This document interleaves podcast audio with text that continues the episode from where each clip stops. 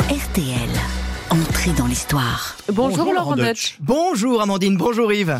Alors aujourd'hui, nous sommes le 27 septembre, c'est une très grande date dans l'histoire de France. Ah, c'est même une des toutes premières dates que les écoliers apprennent sur l'histoire de France.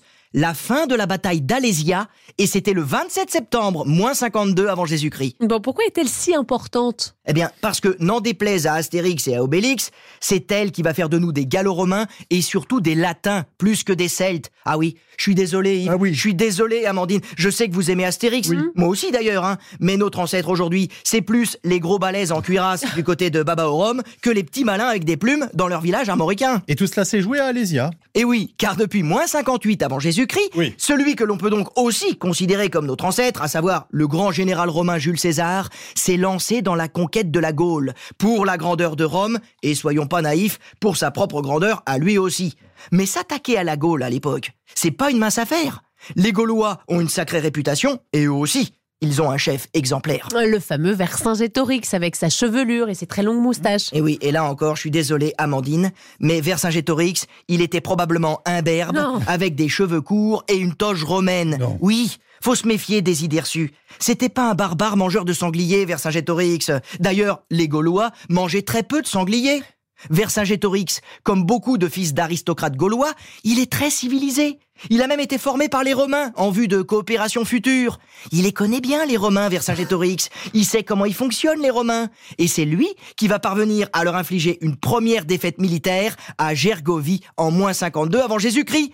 Auréolé de cette victoire, c'est donc Vercingétorix qui va organiser la résistance gauloise. Et tout va se jouer à Alésia. Expliquez-nous comment tout ça se joue. Alors, nous sommes donc en juillet moins 52, et les Gaulois, qui ont un peu perdu euh, du terrain face aux Romains, se retrouvent encerclés dans les fortifications d'Alésia, en Bourgogne. Oui. Mais pas de panique.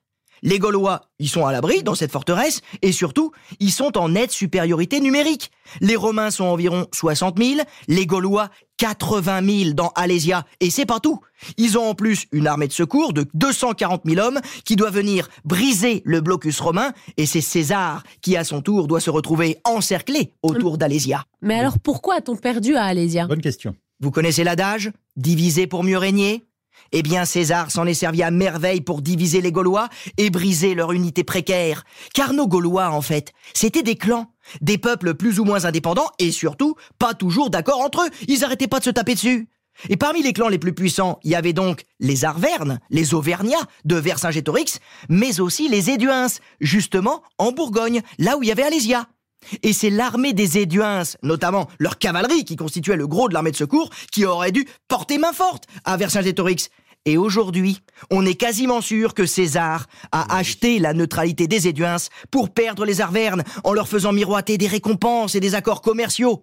Sacré bourguignon. Bon, alors plus tard, ils nous vendront Jeanne d'Arc aux Anglais. Vous avez raison, sacré bourguignon. Demain, vous nous parlez de quoi? Demain, on souffle les 65 bougies de la 5ème République et je vous prépare une petite interro. Ouh là là, on va réviser. On va réviser.